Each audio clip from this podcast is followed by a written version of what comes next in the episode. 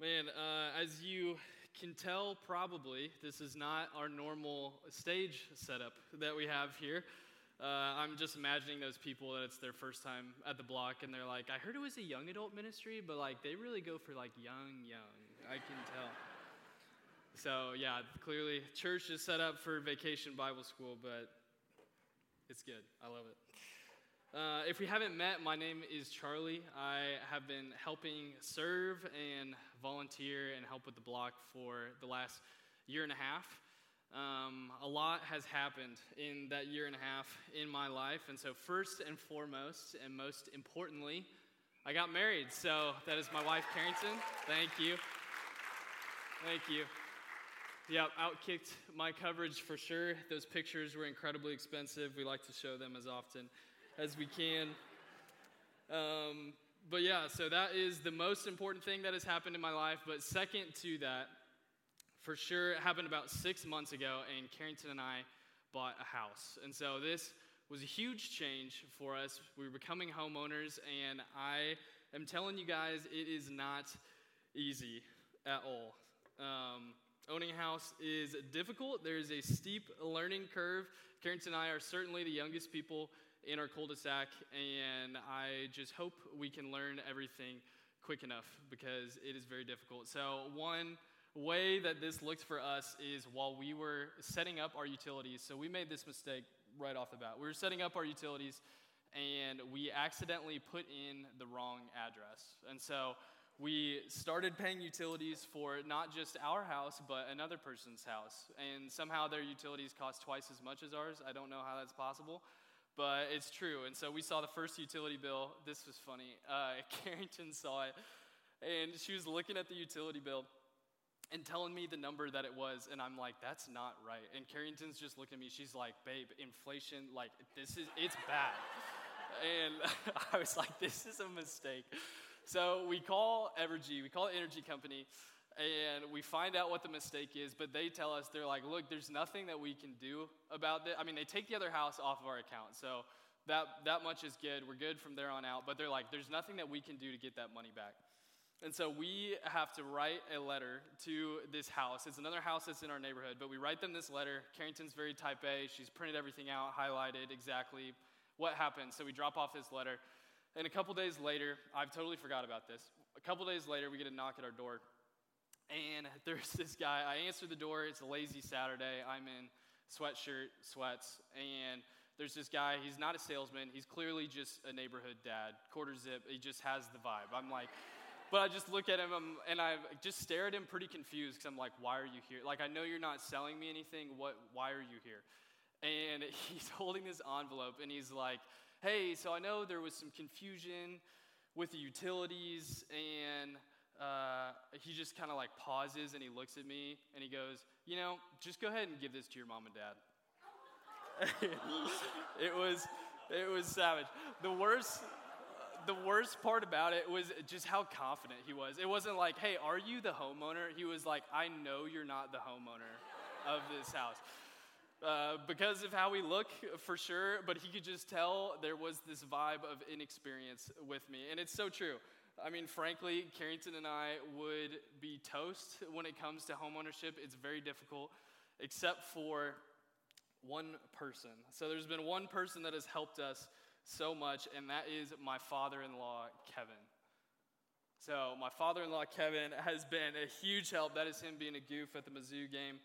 Um, now, my parents are great. They're both engineers. Um, they're incredible people. They take care of their house well but they are no Kevin Scott. So Kevin Scott is the absolute like do-it-yourself person.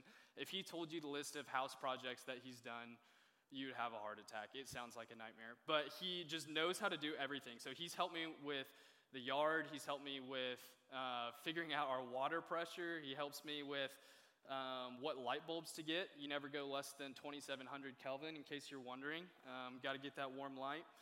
And, anyways, I sent him this video this last week of a sprinkler issue that we were having, and I swear he called me in 30 seconds after. I sent him this video, and he just walks me through. He's like, okay, you need to go to Home Depot. Here's what you need to buy.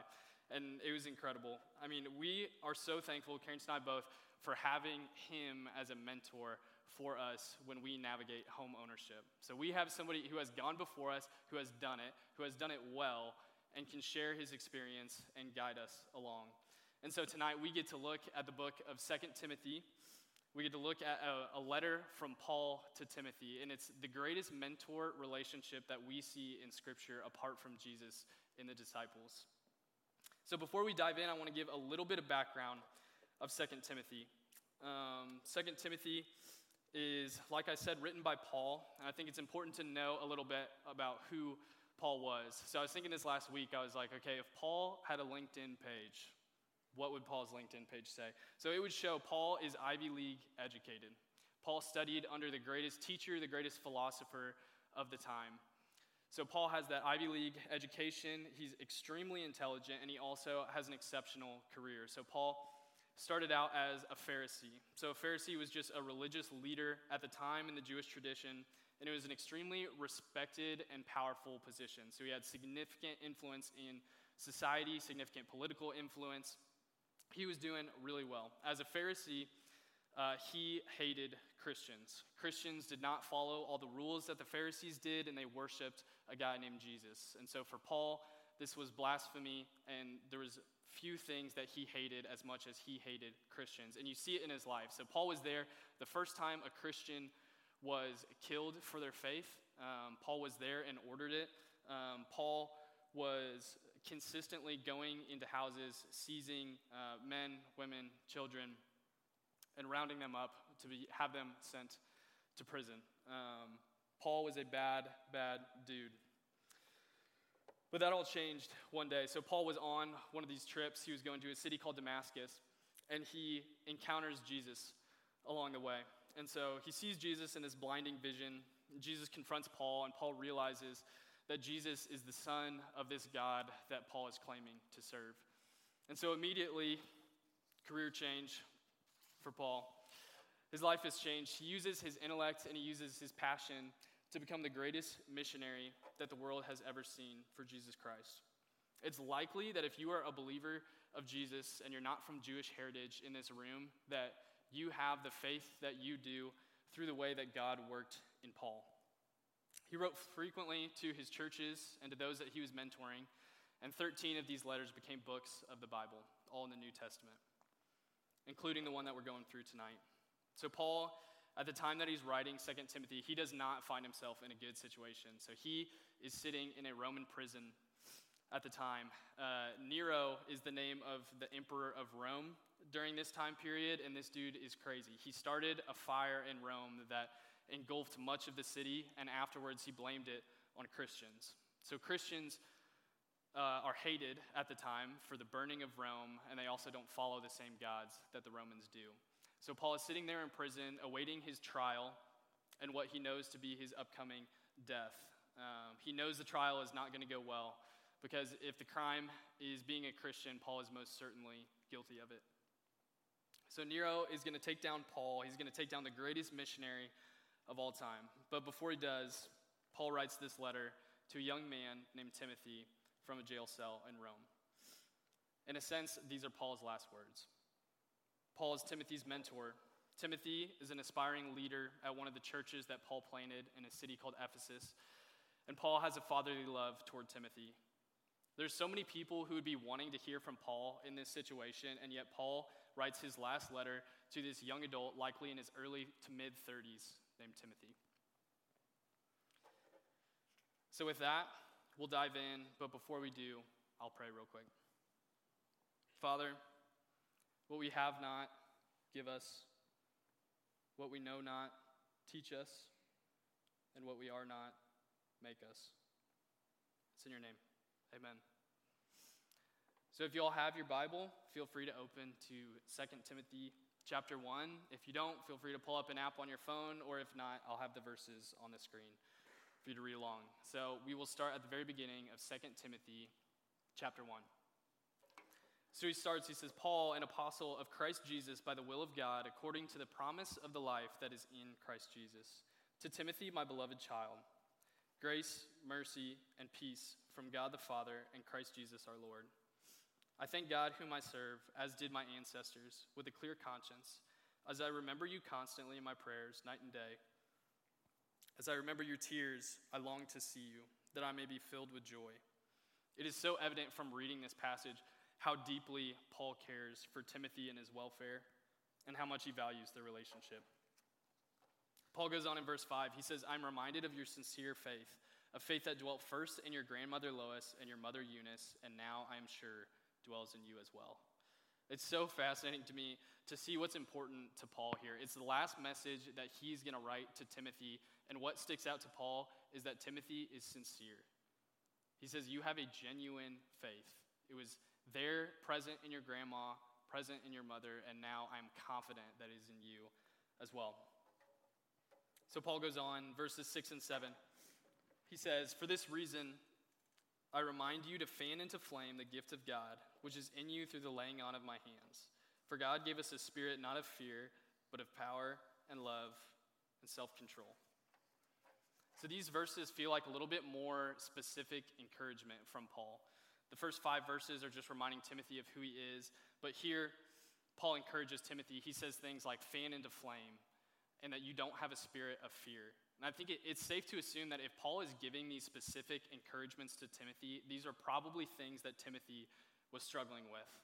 And I feel like sometimes Timothy will get like a bad rap in the church of like, well, Timothy was a little scared, timid Timothy, like you don't want to be like Timothy. But the truth is, I mean, Timothy is completely normal. His mentor is literally writing this letter to him from a jail cell as he awaits his impending execution.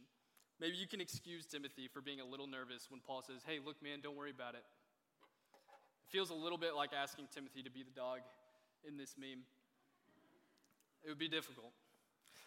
Um, fortunately, it's not what Paul is saying. So, Paul, before that, he, he encourages Timothy. He started with Timothy's sincere faith. He says, Look, Timothy, I know that this is there, that you have genuinely trusted in Christ. And because of this faith, you've been given a new spirit. So, Christmas at the Anderson household in uh, 2006 was a big, big year. So, I have two older brothers. I'm the youngest of three, and we're all sitting there at the top of the staircase. Uh, my parents have arranged everything downstairs. I have the video camera out, all that. So, finally, we get the green light. We sprint down the stairs, and there, sitting there in the family room, is the gift that was at the top of every one of our wish lists that year. And that was, you guessed it, the Xbox 360. It was a big deal. It was a big deal at the time. It was a huge step up from any other game system that we had. It felt like the perfect gift. And so my brother, John, my middle brother, he asked an important question. So he asked my dad, he said, Hey, can we play this on the family room TV? And this was an important question because the family room TV was pretty nice. I mean, it's 2006, so TVs aren't, you know, but it was pretty nice. It's, it's a flat screen TV, and it, it would have been great for the Xbox. The basement TV, on the other hand, was ancient. Uh, the basement TV is what we played our previous game systems on, the N64. Uh, it, was, it was not doing so well. It w- may have been the first TV ever made, we're not sure, but it had it was literally one of those TVs where you had to push an individual button for every channel that you wanted to go to. It was so old. Um, and my dad, he answers my brother, and he's like, No, John, you can't play it on the TV in the family room. And so John obviously knows what this means. So he initially, he instantly starts throwing a fit. Uh, he's 13 at the time. I mean, he put all of his effort into this. He stomps off, like goes all the way up the stairs, making as much noise as he can, slams the door as loud as he can. I mean, it was it was a scene for sure. But you can understand it because he's thinking, why would you give me an Xbox 360 and make me play it on a TV from the Stone Age? It makes no sense. And so my brother, my oldest brother, and I uh, kept our cool at least a little better. We were disappointed inside still, but at my father's encouragement, we take the Xbox 360 and we walk downstairs. We're like, we'll just see what we can do with this. And so the second we get to the bottom of the stairs, our mouths drop. And we see right there a brand new, enormous flat screen TV. And so my dad's grin that he had the entire time made a lot more sense. It made it, made it seem him seem a lot less mean and a lot more loving. Um, Clearly, my dad, he was grinning that whole time. He had this whole thing planned because he knew exactly what we'd be thinking. And he knew that if I'm going to give them this gift, I need to let them use it well. And in the same way, God does not give us a gift and not give us the resources to use it to the full. We see here in 2 Timothy, um, God promises. Timothy has this gift of faith, but he promises that Timothy can use it to the full. There's a truth that we're more likely to use a gift according to how well we think we can use it. I mean, using that illustration of my brother again, my brother is clearly more excited to use the Xbox 360 on the flat screen TV than he was the super old TV. But imagine if you gave him the opportunity to use the same Xbox on the Jumbotron at the Dallas Cowboys Stadium. I mean, he would jump at the chance to be able to do that. We so often, as Christians, underestimate the effectiveness of the Spirit that God has given us. God has given us a spirit of power and of love and of self control. So, what does this mean? The first word there is power. So, we have the power of God. The word means might. So, it literally translates to the word that we use for dynamite or for dynamic. And a good way to translate this would be dynamic energy that produces results. So, I think one of the things that as Christians we can fear is that we are ineffective. There are things that we think can't be done or that we doubt.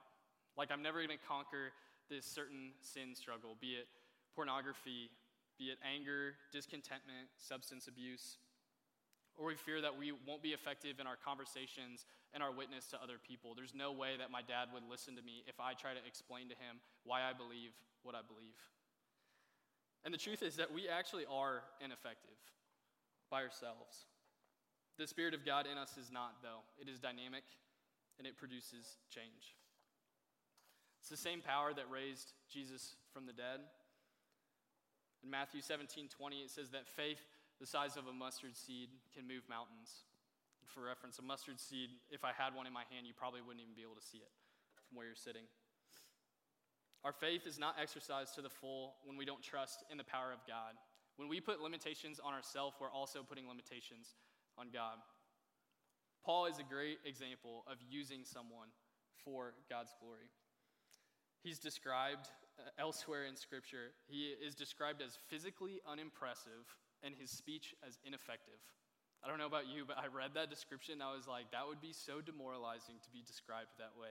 Physically, there's something about the word unimpressive. I'm like, it's not like one physical attribute, it's just like as a whole, unimpressive. Um, it's just, yeah. But yet, Paul had lived one of the most effective lives that has ever been lived. God demonstrated his power in him.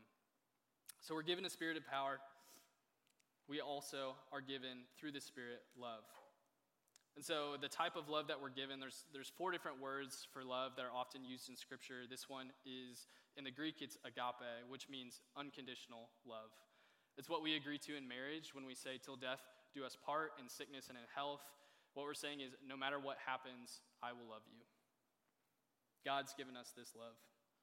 It says, I give myself away to serve you. I lay down my life for someone else. This is also the type of love that we see in Scripture. It eliminates fear.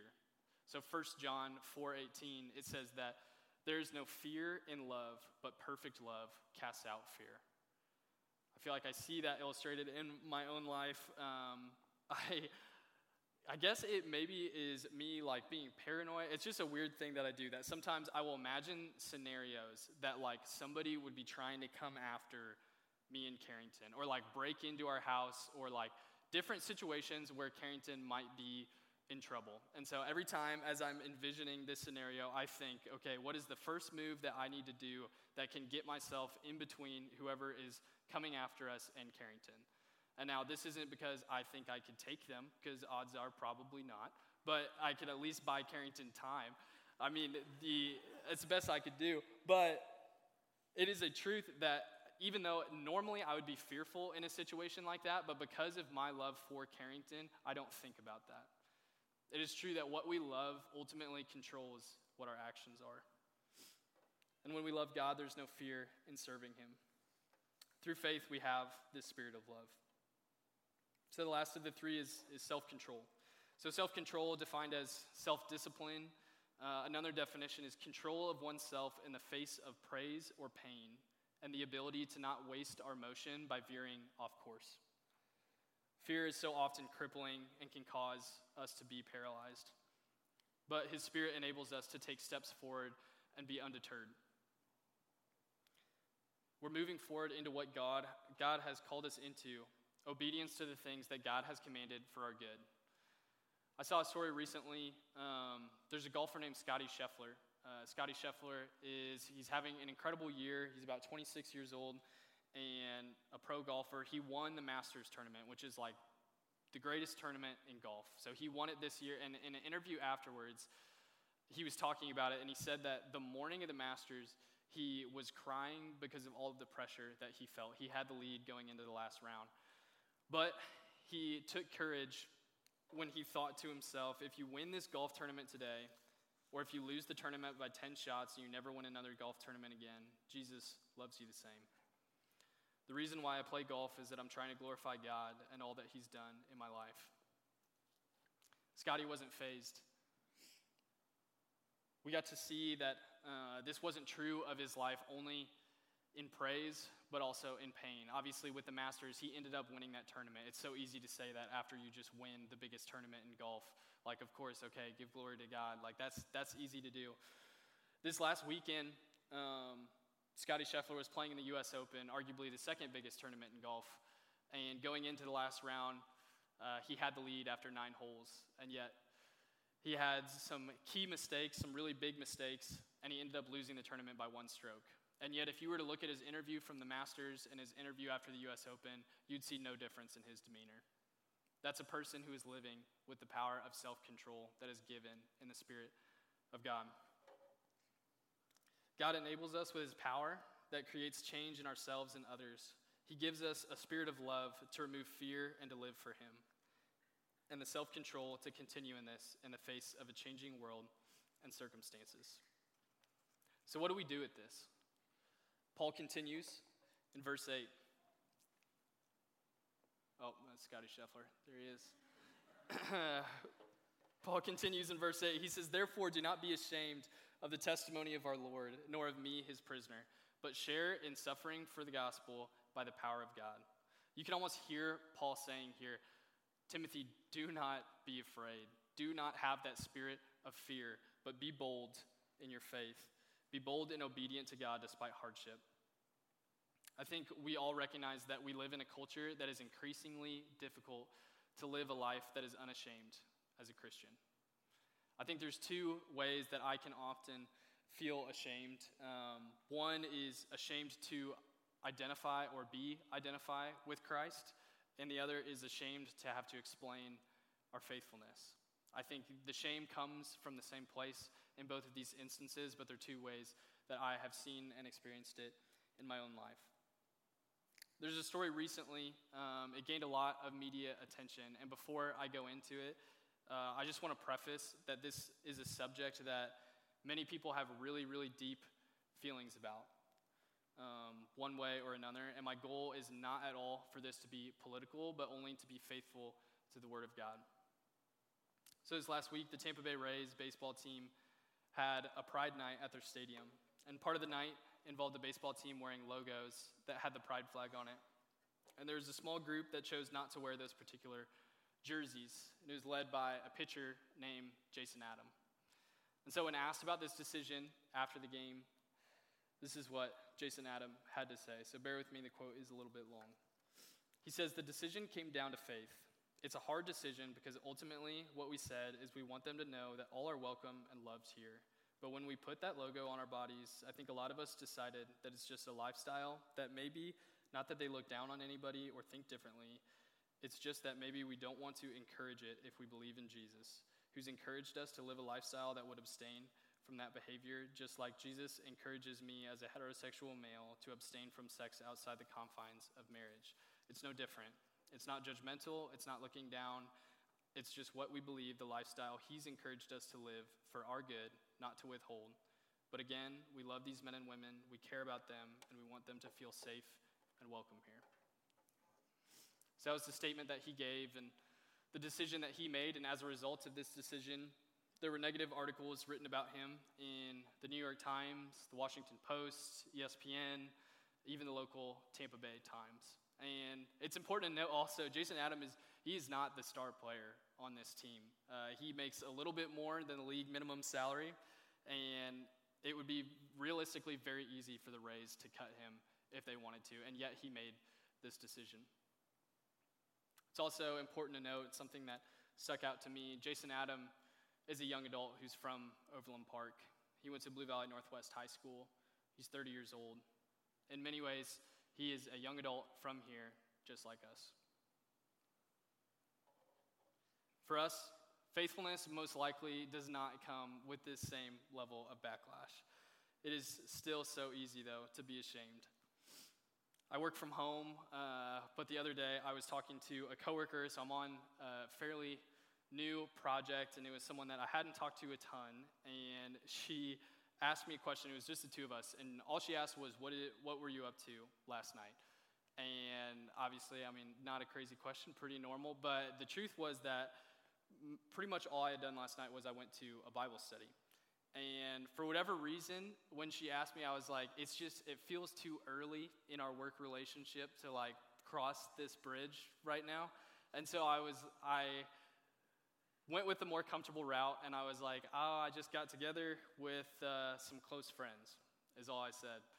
And that was true for sure, but I also knew was holding back and uh, not being bold for my faith in the slightest. And to my dismay, uh, she decided to press in. And she goes, Oh, what were you doing with your friends? and that was the last question that I wanted to answer at the time. And so I stumbled through saying that I was in a Bible study that night. And so, uh, as much as I struggled through it, though, the door was opened. So that was a couple weeks ago, and this past week we were work, working together again and she asked my plans for the weekend. And this time I was prepared. So I said, I'm actually working on a talk for a young adult ministry. And it opened the door to a 10 minute conversation about her and growing up in the church and how she fell away from faith as she got to college. And I was able to share with her the ways that Jesus had changed my life. That never would have happened if I had not opened the door already by identifying as a Christian with her as much as I didn't want to. There's so many ways that we can be unashamed of the gospel. we have so many opportunities. How do you answer the question, What were you up to this weekend? What books have you been reading? Why don't you get drunk with us? Why don't you want to date him or her? Why are you so quiet while your coworkers gossip about another person? It is so easy to not be faithful in the way that we answer these questions. But frankly, it's easier to not be faithful in the way that we live. When we don't live in obedience to God, there's no hard questions because our life doesn't look any different than any of the people around us. However, that looks for you, it's inevitable. We will fall short of what God has called us to when it comes to being ashamed. And God, we, we come before Him, and due to our imperfection, we feel shame before God. And Paul addresses this in verses 9 and 10. So, verses 9 and 10, Paul says, God, who saved us and called us to a holy calling, not because of our works, but because of his own purpose and grace, which he gave us in Christ Jesus before the ages began, and which now has been manifested through the appearing of our Savior, Christ Jesus, who abolished death and brought life and immortality to light through the gospel. He begins by saying, The God who saved us. So, the God who saved us from our sin, our sin that separates us from God, the same sin that allowed shame to creep into our lives. God saved us, and why? Paul says in this verse, it says that it is not because of our works. So, not because of what we have done, not because of our obedience. God has saved us. It says it's because of His grace. And grace is giving to someone what they don't deserve. The grace of God is for us is the forgiveness of our sin. God does not count it against us. None of it. I know there might be some of you here tonight that are thinking, look, you don't know what I've done. You don't know what I'm still doing. You don't know what I am desperately trying not to do. But I think for those of us who are feeling that way, we need to remember who's writing this letter. This is Paul. This is the person who persecuted and murdered Christians. And yet he is writing this encouraging Timothy. So, how is this grace possible? It's given to us, Paul says in this verse, in Christ Jesus. In Jesus Christ, he lived a perfect life that we cannot. And even though he's completely innocent, he chose to die on a cross and suffer in our place. Our sin, it's important to note, did not disappear, it was paid for.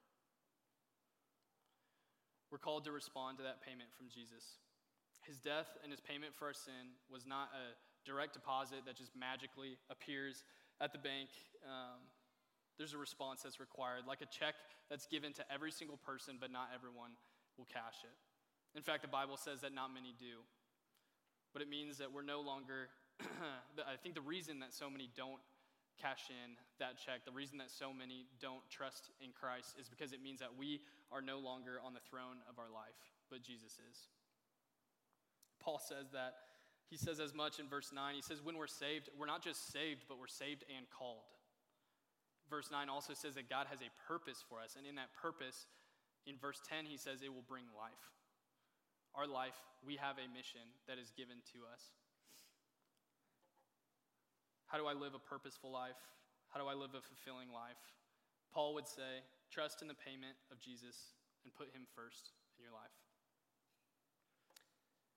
Before I wrap up, uh, I want to share a few quick points of application. So I'll invite the band to start coming up at this time as well. Um, but I want to think through how we can apply this. So Paul actually helps us with this, but before that, I'll summarize uh, that Paul has he has told Timothy who he is. He's reminded Timothy of who he is. He's told Timothy about the spirit that he has. That's not of fear, but is of power, is of love, is of self-control. And then Paul goes on to say, Because of these things, Timothy, be bold and be unashamed. And so, how do we do that? Paul helps answer that question in verse 12 and 13. He starts it off. He says, But I am not ashamed, for I know whom I have believed, and am convinced he's able to guard until that day what has been entrusted to me. Follow the patterns of sound words that you have heard from me in the faith and love that are in Christ Jesus. Paul makes it very clear at the beginning of verse 12 the way that we fight shame is knowing whom we have believed. Tonight, the application is to take a step, a step forward in your relationship with God. We see in verse 13, one of the ways that Paul outlines that we do that is by following this pattern of sound words. But we can't follow the pattern of sound words if we don't know them. We need to get to know the Word of God It's the first application. And the second is not as explicitly stated by Paul, but I think we can see it in the whole pattern of 2 Timothy, and that is to find a mentor. It was incredibly important for Carrington and I to have somebody as a mentor as we are looking into being homeowners and all the challenges that come with it. And that feels like such an important thing. And we even want mentors in our marriage, which is another important thing. But both of those pale in comparison to the relationship with God that will define our life. And I think if we want to look for mentors in any area, we should know that the most important is in our walk with God. Find a mentor. There are plenty of people here tonight that could be that for you. And you might be someone who should be that for somebody else. So, to summarize, we want to use the resources that we've been given to fan into flame a faith that casts out fear, that lives with boldness, and that utilizes God's Holy Spirit of power and love and self control. Let me pray for us. God, thank you for tonight. Lord, thank you for, God, the gift of your Son on the cross. God, that he might be the payment for us that would reconcile us to you. God, I pray that if there is anyone here tonight, God, who questions uh, whether that is extended to them, God, I pray Lord, that you would make it known to them that it is. God, we thank you for a spirit of power and love and self control. God, that we can be effective Um, God, that we are controlled in our love for you. God, that our love for others is effective as well. God, we thank you that you've given us a spirit of self control, that we can continue to run the race. God, that we can continue to be obedient to you, Lord. We love you. And it's in these things we pray. Amen.